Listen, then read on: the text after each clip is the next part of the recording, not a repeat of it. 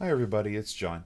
I just wanted to let you all know that the audio is a little bit distorted on this podcast. Um, in between the last two episodes, I moved some of our mixing equipment around and I didn't recheck the levels, and that's why it sounds the way it does. It's still listenable, but uh, I just wanted to make you guys aware that we know about the problem and we will fix it by the next episode. All right, enjoy the show.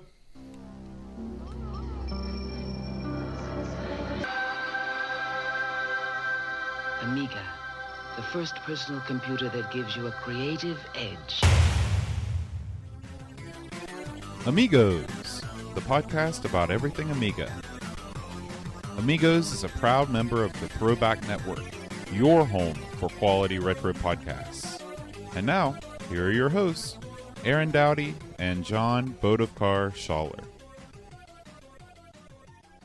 Hi, everybody. Welcome to the Amigos. I'm John. And I'm Aaron. And today we're going to be talking about Rodman, the No. guy from the Bulls. Rod, He's North Korea. no, no, no, No. no. It's Rodland. Rodland. Yeah. Doesn't roll off the tongue like Rod. No. It's funny. My girlfriend asked me, "What are you guys doing this week?" I said, "I don't want to tell you." And she said, "Why?" I was like, "Well, because the name is silly." She goes, "What is it?" I was like, "Rodland." And she laughed. She goes, "Oh, that sounds great." What are you playing? I was like, "Well, you play a fairy." And she laughed some more. she goes, "I'd like to be on your show." I was like, "Absolutely not." um, but before we get into all the Rodland action, um, we got some feedback from uh, our friend Mards Daro Christensen on Facebook. And he said, uh, Wonderful Battle Squadron episode, guys. Always good to hear about excellent games that came out of Denmark, as he's from Denmark as well. Uh, talking about the Hugo game we were talking about last week. Yeah. Said the Hugo game was created for a live TV show back in the day. The idea was that people would call the studio and then control the little troll called Hugo by pressing buttons on the phone. And he said, if I recall correctly, you'd win the money you collected in the game. That's why the game may seem a bit simple when you're playing at home. It is weird, and I'll tell you something else. I was when I was reading an interview with the guy that did that. Uh, he said that they even had to rig up a way for people to play that game on the phone with a rotary phone. Wow. And so he said it was incredibly slow, but he, they did support I guess rotary phones. because uh, you know that's like pulse tone dialing. Yeah. So there's just whatever number of pulses. and- which I thought that was pretty entertaining. yeah. just the I, thought of that. I wonder if you could get in there with one of those uh, Steve Jobs phone freaking boxes and Oh, really God. do a number on Hugo. that would be that would be. That I can't imagine watching someone play that. It's like could be a lot of screaming at the TV. Yeah, absolutely. Um, so we got some big news in the world of Amigos. All right, what do we got? Um, thanks to our Oh, man on the street. Yeah, thanks to our man on the street, Dreamcatcher. Uh, he secured us an exclusive interview with the Oliver twins. Un- unbelievable. So, uh, as you probably already know, the Oliver twins are um, one of the marquee names in the bedroom programming scene of the 1980s in England. Uh, they're the creators of Dizzy and all of his marvelous adventures, among other titles as well. And there's, I think they're still quite active. Yeah, yeah, Yeah. they're they're in active development of a new game right now that I'm sure we'll talk about. They're sort of the poster child for the bedroom programming craze of that, uh, you know, that swept to the UK there. hmm I am utterly baffled that we've got, managed to get these guys on the on the show, and it's wow. Yeah, I'm, I'm not gonna lie, it's a little intimidating. Yeah. To, uh, so uh, look look forward to that. Uh, it's going to be coming up in a couple weeks. It's not going to be tomorrow, uh, but um, we're really excited, and we've got some really good questions that uh, we're, we're formulating. If you have a question that you'd like to ask the Oliver twins, uh, write us at uh, amigos at amigospodcast.com or leave us a message on Facebook or Twitter because uh, we want to make sure that we ask these guys stuff that they haven't been asked a million times. yeah, and, and thankfully we've got some help uh, getting ready from our crack staff. Yeah, Will Williams and Dreamcatcher, uh, Paul Kitching, all those guys. So Yes, and thank to you guys too, because this is going to be pretty interesting. yeah, absolutely. Um, so, what news is there in the world of Amiga this week? well, Actually, you know what? Before you go on to the news, I want to bring up one more thing. Okay. So, I bought this thing. I actually had one of these things, and if you're listening at home, let me describe to you what this thing is. It's a thing. Uh, this is a VGA to composite or S video converter. So, what you do is you plug your VGA in from a PC, and then it will come out either yellow or S video out, or you can even go VGA out again if you wanted to. Though I don't know what, how that would help you. Um, I had one of these things. Uh, Aaron had it. He brought it back to me. I, I, I immediately plugged it in. There's no on the bottom of it, there was no voltage recommendation. Oh dear. So I just thought, hey, you know, I've got this transformer that fits it. It fits in the hole. It should probably work, right? So I plugged it in. Smoke immediately poured from it, and that was the end of Mark One. Ten dollars later on Amazon, this one came. This one does have a voltage thing on it, and it's only five volts, so it's a big difference. Uh, this is a USB powered uh, device. So the idea behind this thing was I'm running from the A500 out through the GBS 8200, which allows us to connect this to a VGA monitor without a scan doubler. And I was like, well, if it's feeding out to the VGA monitor, why would it not feed out into this thing and out through composite? Unfortunately, it doesn't work. Um, you either get um, it basically gives you the same thing that you'd get if you weren't hooked up to the GBS 8200. It's like it ignores the GBS 8200 completely. Uh, you can get a black and white stable image, or you can get a jumpy 15 hertz color image coming through this. Thing. Is this to hook into your upcoming? My upcoming my capture card. And what what inputs does capture card have? it's got S video and composite. It doesn't have HDMI. No, no. This is a this is a legacy model. Awesome. Um, yeah, I, I bought it a couple years ago, man. It it broke. I got a hands hats off to Elgato. I bought this thing in 2011. I plugged it in just the other day and it stopped working, and they're replacing it for free. Hmm. So, uh, good on them. But uh, so anyway, that won't work. We're still looking for a solution to get uh, video out directly from the Amiga 500 without having to tape the screen or record the screen.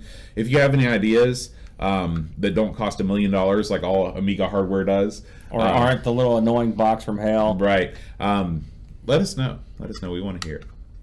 Okay, on to the news. What a pain that is. it is. I Could really they not have just put one of these damn things in the?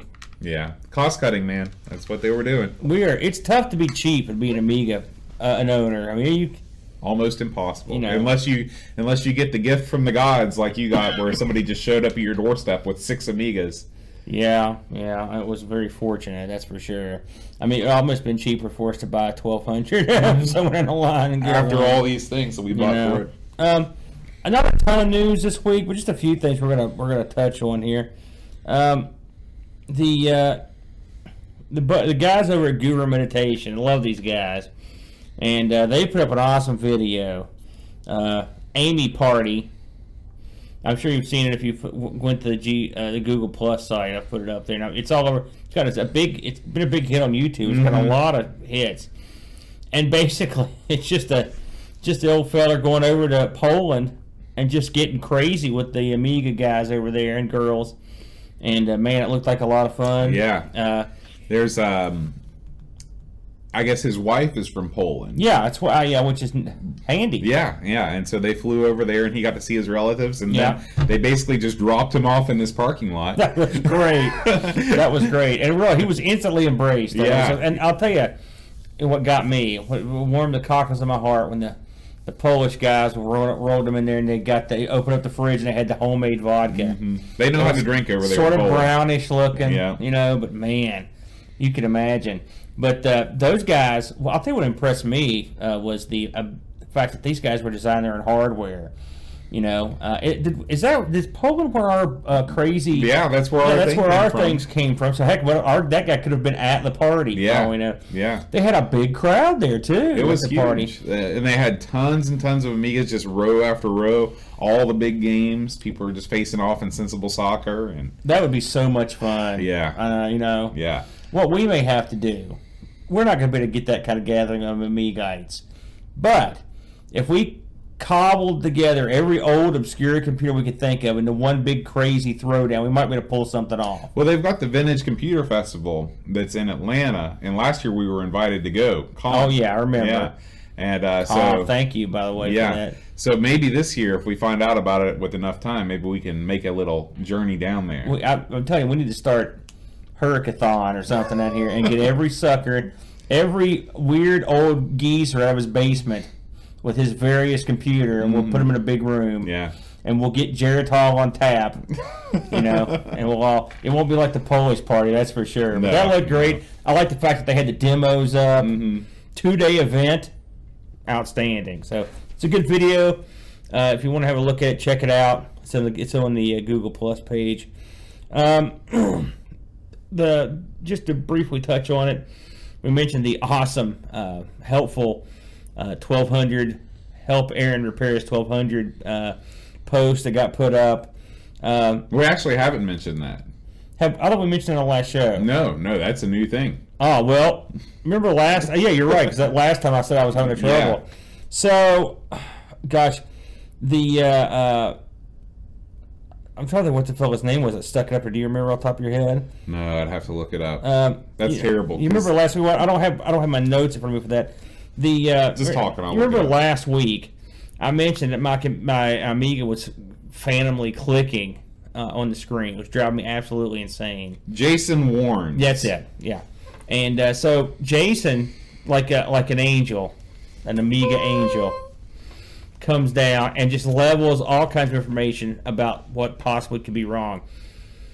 Uh, I've been a busy daddy this week and have not got to crack into the old Amiga yet, but uh, because my uh, September and October are very busy months for me. Uh, but I'm hoping this week to crack into it, and I will give you an update if I get it working. But it was some really good, helpful stuff. And if you know anyone that's had any problems similar to this, this is certainly a good launching point to. Uh, I mean, Jason did a lot of legwork with schematics and whatnot, and there's some really good tips. And I really appreciate it, by the way, uh, the the work you put in, and uh, I'm hoping that it'll steer me in the right direction. And I'm hoping it's nothing too serious, Right. You know, but uh, we'll see. Once I pop it open, we'll have a look. Um, I noticed over on our favorite uh, news site, Entry Indie uh, Retro News, uh, they had a uh, they had a post up about Catacombs 3D and Keen Dreams, the old DOS games coming over to the Amiga.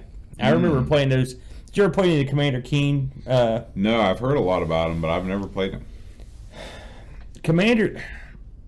This is gonna be kind of hard to explain if you're a, an old school Amiga person. Back in the day, if you had a DOS computer and you wanted to play some awesome happening games, you were pretty much screwed. I know a lot of people are not gonna like me to say that, but it's true. You had EGA and you had uh, you were running out of DOS. It was a it was a real pain in the ass. I'll be honest with you because I was there. And Commander Keen and Catacombs 3D. I didn't have a whole lot of experience with it. Think it's sort of like um, um Doom, Wolfenstein 3D. It's it's like I think it's I think it was before. I think it was right after Wolfenstein or right before it. I can't remember. Was the original Wolfenstein an EGA game? It couldn't have been, right? I think it was CGA actually. Well, CGA is even before EGA. Yeah. CGA is like four color. yeah, it was it was horrible. They were, they were, I But, mean, but not in Wolfenstein 3D. Not Wolfenstein, Oh, sorry. yeah, yeah. Wolfenstein 3D. I think it was EGA. Okay. Uh, EGA for those that you that don't know, I think it was like was that 16 colors. Uh, it wasn't great, uh, but anyway, Commander Keen. Now, Commander Keen was I think they ran in both, and Commander Keen I remember playing it in CGA, and it was about a little kid who it was a it was a platform game. You'd run around and jump and, and, and shoot, and it was good. It was cute. It was pretty good. It was pretty creative, and they did a lot with what they had to work with. Mm-hmm. But I mean, if you put it in the same, I mean, it's not the Addams Family or something. It's Right. not, we're not in the same ballpark here. But if you're nostalgic for it, and of, of the old DOS games, this was one of the better ones, in my opinion. So anyway, it, I was I think they're going to release Catacombs as a as a release, a paid release. I'm not. It seems like I read that today. I was like, huh. Uh, so I don't know what the stats is, but if you want to if you want to have a look at these, check them out. I got them linked up. Um, see what's anything else here.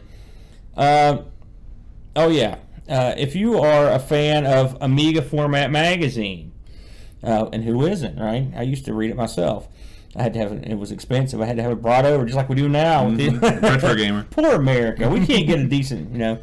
Um, the guys over at Retro Hour are talking with the former editor uh, on, on the newest episode. Mm.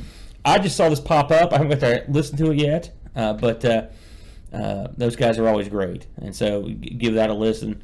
Um, it probably has some interesting tales. I would wager that was a pretty crazy magazine to run. Mm-hmm. All those magazines. It's amazing it's- how many competing magazines there were. Yeah. You know, in that in that In era. Amiga format, I think they were the ones that stuck it out all the way until like 2001 Yeah, or something like that. It's funny because the only thing I can relate it to is is the Coco at the time. That's what I had, and the Coco had two magazines that I ever saw. It had Hot CoCo, which was not that good, and it had Rainbow, the big one, the real thick one, and and uh, that was it. And and you, we were happy. To, I was stunned we had that many, to be honest with you. And the PC, I mean, gaming wise, you know, because really those are sort of general magazines, but they were sort of gameish, you know. But they would have some, but a lot they had other stuff. But I mean, we didn't have any pure gaming um, Coco mags, and I don't think we had. I mean, the only pure gaming PC mags there were maybe what let's say at any given moment you'd have three, you know, that were pure PC. You had PC Gamer, you had computer games, Yeah. and, you had uh, there was a couple other ones that would come and go, you know. But I mean, it wasn't like twenty or something like the Amiga had. All those games. I think the Amiga had more magazines devoted to it than any other any other gaming platform. I wonder if the Sinclair or the Amstrad had that. Well, there's your Sinclair and Crash. I think those were the two for the Sinclair. The C64 was Zzap!64. Uh, I'm sure there were other ones. I wonder if there were any multi. Were there any magazines that covered Yeah, there were video games and computer entertainment. No, I mean, in the that's not, but that's an American. Oh, magazine, mean in the UK? Yeah, I don't know. Good question. yeah. So hey, enlighten us, guys. We don't know. Hmm. Like I said, we the Americas. It's funny how how did we have such a crappy little market for that stuff? I can't figure that out. I think it's just we had like compute, but compute was kind of lame. Yeah, I I think the consoles were just so much, so more, pop, so much more popular. Now, I mean, every definitely in America, we had at least one magazine for every platform. Like Antic was the the Atari magazine. Um, But even console, Analog was for Atari. you know, consoles. Think of all the console magazines. There weren't a ton of those. Well, that we had EGM. Right. That was the big. big You had hitter. EGM. You had their what was their opponent? I can't remember the name of the Uh, other one. Um, Well, video games, computer entertainment. Um, there's for um, you know, then there was uh, Nintendo Power Right. magazine. I think Sega probably. I don't remember Sega having one, but they must have had they something. did. There was the PlayStation, the official PlayStation magazine. Um, but a lot of these were just the mouthpieces. Right. Of They weren't like an independent Right, source. Right. The UK. I mean, you got. to Let's be honest. The UK have always been more more of a reading population than the United States. That's just the way. That's the way it is. Makes us look bad, doesn't it? It's this. Them's the facts. We're dumb. Sorry Yeah, about we that. dumb. That's why we don't get good magazines, I guess. and the ones I really like, they always go with like Next Gen. I used to read that. And That didn't last that long. Mm-hmm. Yeah, that was a great magazine. You know, so we're lucky we get anything. Mm-hmm. You know, and now no one reads magazines, and I guess most people don't read at all. Yeah. That's all I got news wise, though. I don't think there's anything of any. I think it released a new uh, version of WinUAE since we talked about the last version, which is a couple weeks ago. I have not gotten it yet, so I can't speak on that. Uh, but I think that's pretty much the long and short of it. Yeah. On the site, aside from that great Jason Warren's article on the Phantom mouse clicking, Mm-hmm. uh, Dreamcatch has also published another uh, public domain games that may or may not have borrowed heavily. I think from he's put commercial two of releases. those out, Yeah, there's yeah. there's three altogether. So um, Those are great. Yeah, those- I was looking at the. Robin Hood one before we come over. Those are always those are always very good. Um, so that's what's been going on on the site this week. Um, Oh, you might want to mention. Uh, did you mention your uh, Mac video? Oh yeah, so I didn't put this up on the on the site, but if you check out our YouTube channel, um, I did a uh, Amigos plays video of just Mac operating system, Mac OS 6.0.8, which is the uh, the one that I'm using on the Mac Plus, uh, and just a little tour of the system, and then I play some Glider, and man, there's nothing like the fun of swapping discs, at least seven or eight times just to get that game going. Now, does with your new gimmick, does you have to do that anymore? So now, one of the YouTube commenters helpfully pointed out that my floppy emulator also can emulate the HD20, which is the hard disk for the for the Mac Plus. I just booted up into that. No more disk swapping. So does the Mac? Um, does everything on the Mac hard drive installable?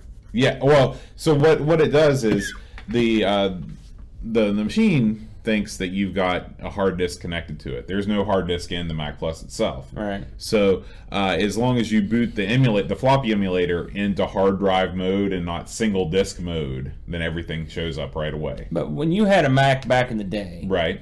you know, on the Amiga, take WHDLoad out of it. Mm-hmm. Very few things were hard drive installable. Right. Was it like that on the No, Mac? the Mac was very light on copy protection. Mm-hmm. Um, be, I, and I- I think it's just because there were so few games for it. Mm-hmm. Um, the Mac also, I think it might have been. I don't know. I know that one of the things in the, on the YouTube comments for that video, they said that what you'd actually do is you'd take a blank disk, you'd put the system software on it and your game, and that's it, and that would be your copy of the game Huh. And so that way you wouldn't have to swap disks because the system software is on that disk too but the amiga obviously has more stuff like you don't have to boot workbench to get to a game but the mac you do I see. Yeah. I see. Hmm. Um, yeah, if you're into the Mac, old school Mac, yeah you know, we'll occasionally uh, bounce to another computer just for just cause. You know, Or it even- doesn't it doesn't mean we're giving up on the Amiga, Yeah. but you know we just and I, like I was telling Boat on the pre-show, I picked up a, uh, a Everdrive, EverDrive cartridge for my Genesis, aka Mega Drive, and I've got a 32X, and I was playing with it, and I think we're gonna do a few videos of games on the Genesis that have a common uh, that are have in common with the Amiga, just to kind of, just for fun, just to kind of see how it looks compared. Like this week, I had a quick look at uh, Battle Squadron since we just reviewed it, and so we might do that. You know, we'll probably branch out a little bit into some of this other. Uh, I mean, we've got all these computers now. It's kind of neat to compare how they look and, and stuff. and it- you know the Amiga is a great starting point because you know the amiga version is going to look the best nine times out of ten yeah. and but we'll check out some of the other ports just to see Not to mention, it makes me feel better. I've got an Amiga. I've got to have this. right right Uh, so I think that that's that's all of the the site updates. We've done the news. It's time to dive right into Rodland. Rodland. What a horrible name for a game. Let's start with that. Um, as I mentioned earlier, this is a this is a name that will get you mocked and belittled. Um, I don't know if this is a direct translation or I have no idea why it's called Rodland. Do you? No, well, it's a land, and you've got a rod, and you're hitting stuff with the rod. Valid point. Um, Rodland came out. Just a little background. Oh, and I also wonder if it's Rodland or Rodland. I don't know. It's like you know how like back in the 30s they used to say it's the Batman, like when they said Batman. Well, maybe this. I don't know. I don't know. I know this was the Japanese. Uh, it obviously was a Japanese game, so I'm guessing it was something that was just a translation. Maybe they thought this would. I just can't imagine someone saying this will sell. Yeah. You know. Um, anywho, uh, Rodland was a uh, uh, was re- released on the Amiga in 1991. It was based on the, uh, I guess you could say, hit arcade machine. Hits in quotation. Yeah, from uh, uh, Jaleco. Oh, yeah. Jaleco, really? yeah, Makers of Bases Loaded. Yeah. In fact, I've got a little list of what they did. I will City go Connection. You're boy, you're very good. I'm a Jaleco expert. oh wow, well that- you've got the two, two, two of the three or four that I highlighted. Uh, the the coin op came out in '90, so this is a pretty quick translation. Um, it came on one disc, and it was published uh, worldwide by Storm, aka the Sales Curve, which we covered them a while back. Yep. Yep. They had done uh, um, Double Dragon 3, Final Blow, Indy Heat, and Swiv, uh, and tr- Troddlers. What a weird name. That is strange. It's very Um, British. This has two player simultaneous support, which, and which we took advantage of earlier when we were playing it, which we liked. Um, it has uh, it was developed by the Sales Curve. Uh, again, same guys that developed Silkworm, among other things. Um, you'll recognize like it's funny we just it now who'd have thought Rodland would have a ton of stuff in common with Swiv and, and Silkworm, but It's, it- it's kind of a but they they share you know sure. the the uh, a coder, and the and the graphics guy. Uh, Of course, we talk about Rodland so often. We'll probably be Yeah. yeah. Um, the coder was a guy, uh, the excuse me, the uh, the uh, one of the guys that did the art and coding this was a guy named John Croudy. Uh, he did Ninja Warrior Swiv and a game called Saint Dragon. Uh, one the other coder, and this is sort of the main guy, I guess, is Ronald. I'm going to butcher his middle name. Pieket Weeserik. He did Swiv, he did Ninja Warrior, and the the same guy did the graphics on Swiv did the graphics on this, which is Ned Langman. He did again Double Dragon 3, Final Blow, Indy Heat, Judge Dredd, uh, Swiv, and Saint Dragon. So you see these same names that popped up from when we were talking about uh, Silkworm and Swiv. Um, this game came out on quite a few machines. I was surprised actually how many. Again, this is a game that must have been. I read that this game was very Eurocentric in its appeal. I don't. I've never seen one of these in arcade No. and I had not heard of it until it was pointed out by somebody. One of the, I think, was one of our listeners mentioned it the first time. Uh, this thing came out on the Amstrad. Uh, it was out on the Atari ST, uh, the C64. Uh, surprisingly, it had a Nintendo release, although it was a pretty limited release. I think it was like where did we say it was like Netherlands. It was it was a real odd release. Spain. That was one of the places it was released. Um, it uh, this game on the Amiga shows up in a compilation called the Raving Mad compilation, which I thought was a little odd. Um, You know, they were. I know we talked about this before, but they were huge on compilations in Europe. You know, the, the I wasn't big in the PC scene at this time. Did we get a lot of compilations over? not here? like this, and I'm guessing it's budget based stuff. Mhm.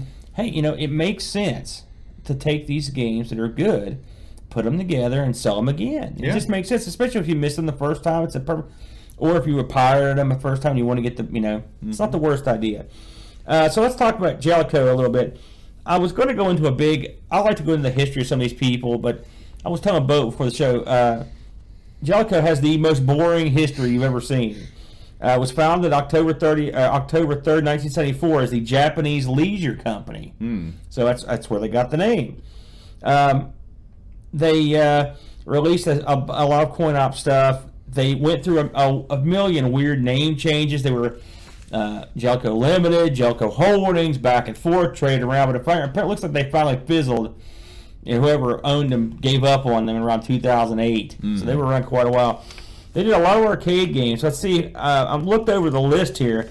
I'm not going to read all these. They did so many, but the ones I saw that were the heavy hitters were Bases Loaded. Yeah. And Bases Loaded 96, which that was a pretty popular game in the states. Uh, they also did, just like Boat said, they did City Connection.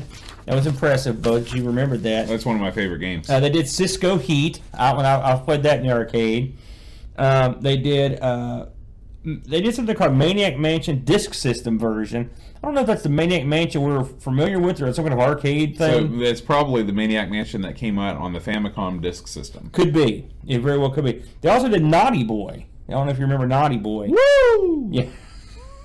I don't know what that was. It's Naughty Boy, the H. They did a bunch of other. Here they did Hammerlock Wrestling, which I don't know what that is. Yeah, but- I think we need to play that. Yeah, and then uh, you know a bunch of other crazy stuff. I mean, some of these names are. They did, Pinball Quest. yeah, they did Ninja Taro, Nightcaster Two. You know, they did a bunch of stuff. Uh, it just, I guess, it's one of these crazy cuts. It's just they threw things up against the wall, and so it stuck. Mm-hmm. Apparently, they didn't get a ton of hits. To be honest with you, I mean, I looked at Well, you, do you know um, what? Did you play? Did you ever play Bases Loaded back in the day? Uh, I have played it, but it's been quite a while. Do you know what the defining characteristic of that game is? I don't. It's the only game that I know of, the only baseball game that I know of, where you're positioned behind the pitcher when you throw the ball.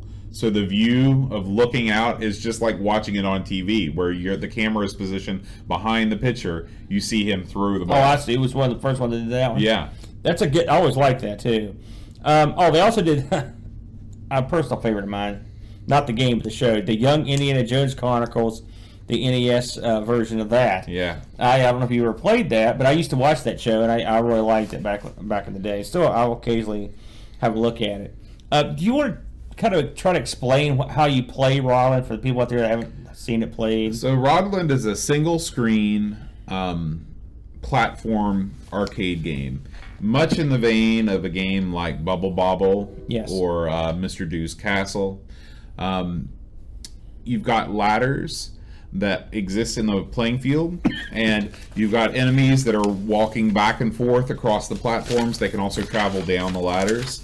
Um, and your job is to collect all of the little tokens that are on the board. Once you clear all the tokens, uh, Flowers. Yeah, in some levels it's flowers, and some levels it's bells. Um, and uh, once you do that, you go to the next level. You can also kill the enemies for points. Uh, and if you destroy all the enemies on a level, that's another way that you can end the level. Um, when you kill the enemies, you don't just shoot them. You basically take your rod out, you hit them, the enemy attaches to the rod, and then you swing it back and forth over your head, bashing the enemy against the ground until they disappear. Or you can just kind of whack them once, and they'll be stunned for a second. If you've got multiple enemies coming on, you can just stun a couple. Right.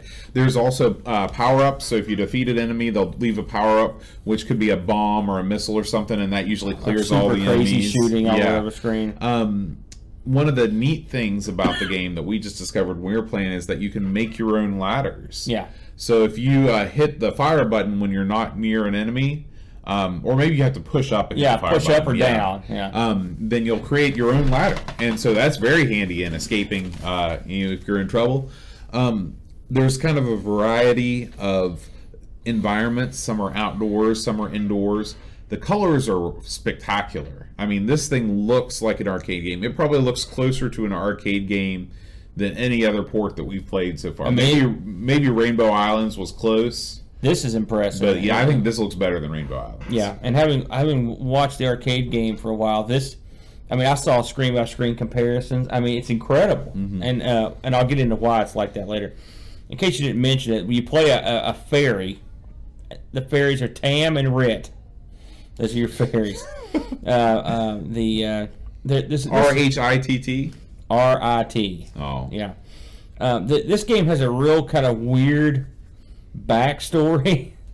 Uh, um, it's it's very strange. The, the- your quest is to rescue uh, their mother, who's trapped in a tower.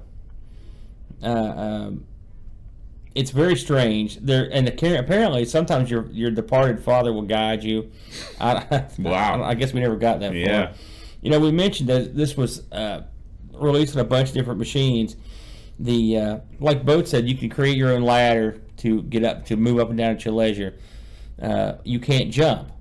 Uh, the on the NES version of this, they made it so you could jump. So it's a pretty big gameplay change. And I've also uh, read a couple places that they that they shrank the screen size down a little bit to have more playfield room on the NES version. interesting. Now, I think the uh, personally, I like the uh, large, sh- sort of limited space you've got. It's not a huge level. Uh, it felt, but I don't really didn't feel like it was felt cramped. You know, the the characters are beautifully drawn. Uh, they are they move quite well. Yeah, the the sprites are like you said. That even though the sprites are big, they're on the bigger side. You never feel like you're you're running. You, you, it feels spacious. Yeah.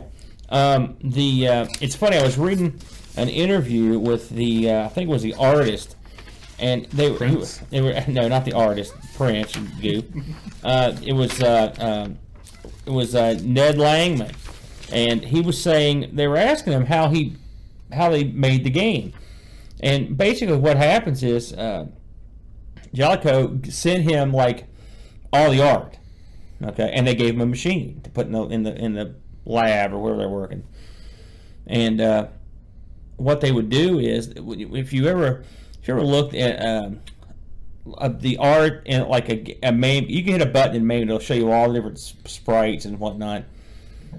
These and they just gave him a pile of this art basically Oh. like and he had to piece it all together in the interview. He talks about it. And they asked him how did you uh, how did you freeze the screen set to recreate the art and what he did he i guess he just videotaped the game and would just put the, put the VCR in and just hit pause and just and Just draw make- away. and make and manually make the art. So I thought that was kind of that was kind of crazy. Yeah. Uh, I noticed uh, um, the uh, um, they asked the the uh, programmer how much help does Jaleco give you, or any of these guys give you? And literally, they give you zero help. They give you the uh, they give you the the uh, art, they give you the machi- use of the machine, and that's it. So everything in the game was strictly made by someone who sat down and played the game, and then recreated it. And it's amazing how close it is. I mean, again, if you look at still shots, it's almost perfect. Um, the original arcade game had a uh, uh, secret a secret in it where you could do a certain thing and unlock 32 levels. And the Amiga version doesn't have it. I don't know if the other versions have it or not. But the the uh, programmer said that he he didn't know that, and that's I probably would have put it in maybe if he'd known. But he did say he'd seen a lot of extra art in there. and He had no idea what it was for, and now he knows that's what it was for. So the arcade machine, you, there's actually a way uh, you could uh, you could actually uh, play more levels of it. So the game does have a have a finite ending. They also asked him, um, they, you know, that there were three different versions. Do you just know what the difference were? There's a 1.3, a 1.3s, and 1.32. He had no idea what they were talking about. So whatever those new versions are, Maybe no, no one- hardware revisions or something like that. yeah, yeah, yeah. So, uh, but um, this game, I know when I was playing it, and we we actually did we attempt to do an Amigos play or something? So did we do an Amigos play some while back? It's like I know we've played this We, before. we we've never played this one before because we couldn't get it to emulate properly. That's what it was. The uh, I noticed playing this game that it reminded me a lot of Mr. Do's Castle. Uh, it, I mean, and when I say a lot, they really have no gameplay elements in common in terms of the way it feels. But the the, the element of the ladders, the fact that you can't jump, um, the fact that you're going around. Actually, it does have a lot of place elements involved. They, you're going around collecting stuff. Uh, that you're spelling extra, uh, which is you know very universal like. yeah. Uh, so it has, you know, but I mean, I don't. I think it sets well with Mr. Do's cast. I mean, I don't, you know, I think Rodland might be better. I know you're a big fan of the dude. I had to give it more. I had to put more time in it. hmm I know you've played so much Mr. Do's Yeah, and and years. But this is the kind of game I dig, honestly, and I can see why people were telling us to have a look at it because it's bright, it's beautiful, it po- the colors pop out of the screen, the characters are fun, they're uh, it's not violent, it's not crazy, it's not frenetic, really. Uh, it's uh, um, it just goes at a good pace and it's just a good time. It's uh, it look it's one of those games that looks like it, you know easy to play, hard to master, that sort of thing. And Right. it looks like if you really devoted some time to it, you could probably get good enough at it to go quite a distance. We didn't get that good at it, uh, but uh, I really dug it, and uh, it'll be getting played a lot more. I'd say, like I mentioned, the boat. oh, You know, you could put you could have shown me this screen and said this is from the arcade, and I would have I've been like, yeah, I, I can see it. I mean, it like he says, I don't think there's an arcade game. There's an a game, a ported game on the Amiga that looks any better. No, in terms I of don't think you know, so. from the arcade. Your thoughts? I thought it was great. Um, this is definitely in the top ten games that we've we've done in the sixty episodes of this show. And Wow. the, the little amount of time that I've played it, I can see myself coming back to this Yeah, uh, over and over again. and the music's the music's nice. Mm-hmm. You know, it's the, it- it's got it's got the perfect arcadey you know tone to it. yeah, I it's another one of those games where you just wonder where have you been all my life, you know? And it, I would have never. We talked about this on the Let's Play. Like if you if you were scrolling through a list of titles on MAME or emulator or whatever, Rodland, that sounds dumb. Moving on. Yeah. you know, we never would have checked it out. I would never played it, and you know, I like the added element with the balloons. Oh floating up. yeah, I didn't even think about You know, that. it's That adds a adds a bubble bobble like feel to and it. And it's got a it's what I like. It's got a puzzly. It's got a puzzly aspect to it, Mm-hmm. but it's also action. right. You know, you have to sort of kind of plan, but you don't have a whole lot of time to plan. Mm-hmm. So you've got to uh, uh, sort of make those split decisions, like you know, jumping on a ledge where there's a guy hoping you can not land on and Mm-hmm. stuff. Not being able to jump uh, when you go off ladders or ledges, your guy's kind of floaty. That works. The floatiness works because that gives you enough time as you're floating down and trying to make Yeah. something happen. Yeah. You know, so I give it two thumbs up. I Me thought it was cool. Me too. So good job, good job, listeners. we would, if it wasn't you. for you guys, we'd have never played this. So nice work. Uh, what's this thing going for on eBay these days? Oh boy. Well, there. Of course, this did not have a uh, an American release. Uh, this was strictly something that was overseas. Uh, so you can't get this in the U.S. I mean, not you unless you have it imported. Um, the uh, and you and by the way, this is not a cheap game. Uh, in the, you can get the comp the Going Mad compilation version. I saw it going for about fifty bucks shipped U.S. dollars. You know, so and a lot of them in the U.K. I found one original version of it in Spain selling, and it was this guy was fishing I think 150 bucks or so I thought it or best offer, but then I looked and uh, earlier this month a a, uh, a copy of the box version of this game sold for 134 dollars in the UK. So you can get that kind of money. On the flip side, in August, someone bought the box version for twenty dollars. You just So, never know. so you're all over the map. You might want to hold off on the 150 Mm-hmm. until There you might be it. one that comes up. But I mean, I will say there were very few of them. Mm-hmm. Uh, the uh, box art is goofy, uh, and uh, um, It remind you know what it reminds me of the style of the game from the screenshots versus the uh, versus the box art is a lot like Ladybug. If you think about the box oh, art for Ladybug, yeah. you were you were, you were a fan of Ladybug, aren't you? I am. I like Yeah, Ladybug a lot. Uh, So good luck if you, if you pick one up. You know, hold on to it and then sell it in a few months. Maybe you'll get lucky. Yeah. Um, so uh, before we go, uh, I just want to remind everybody that you can find us on Twitter at Amigos Podcast. You can find us on Google Plus. There's a link to that on amigospodcast.com. Uh, you can find us on Facebook. Um, if you want to write to us, you can contact us through any of those means or just amigos at amigospodcast.com. And I'm working on I'm working on signing us up on this wacky thing. You heard of a thing called Satchel? No. Satchel is this. I just found out about it. It's this nutty sort of uh, podcast service thing that what you can do is look at all the podcasts in certain regions. Like I looked at every podcast they had for West Virginia. For Wow. example. Guess how many they had? Five. They had one, and it wasn't us. Oh, well, we need to get on that. Yeah. So. And it, and it kind of breaks it down. It kind of dumb guys your podcast listen. We'll probably be on there too if it's not a scam. I'll let you know. My dad's listening to the podcast now. Oh, hello. I'm Yeah. sorry. so he's like, because I was like, I got a new computer, and he's like, the Spectrum. I was like, so it's odd. That Odd. would be My strange, wouldn't it? Yeah. I'm, I'm afraid that people listen to it. Then you know what I yeah. mean? So, but um, we'd like to thank our Patreon sponsors. Uh, we got Rob O'Hara, Paul Harrington, Laurent Giroux, Jonas rollo uh, and Jonas. I hope you're having better luck finding that Amiga. Uh, Kolbjorn Barman, Tapes from the Crypt, Adam Bradley, Chris Folds, Will Williams, intrepid videographer, Daniel Bingston, O'Brien's Retro and Vintage, Norway's own. Yeah, you know, I added O'Brien's to my uh, to my Facebook or my Twitter, and they have all kinds of crazy stuff. I don't Oh, know what yeah. they're saying, but man, I see weird stuff come over that. Lots that of feed, awesome man. Norwegian stuff. Oh man, Chad Halstead and the incomparable Brent Dowdy. oh he's comparable. Trust me. So, Aaron, next week, I think it's time to go back to the track. We're going to do Lotus 3.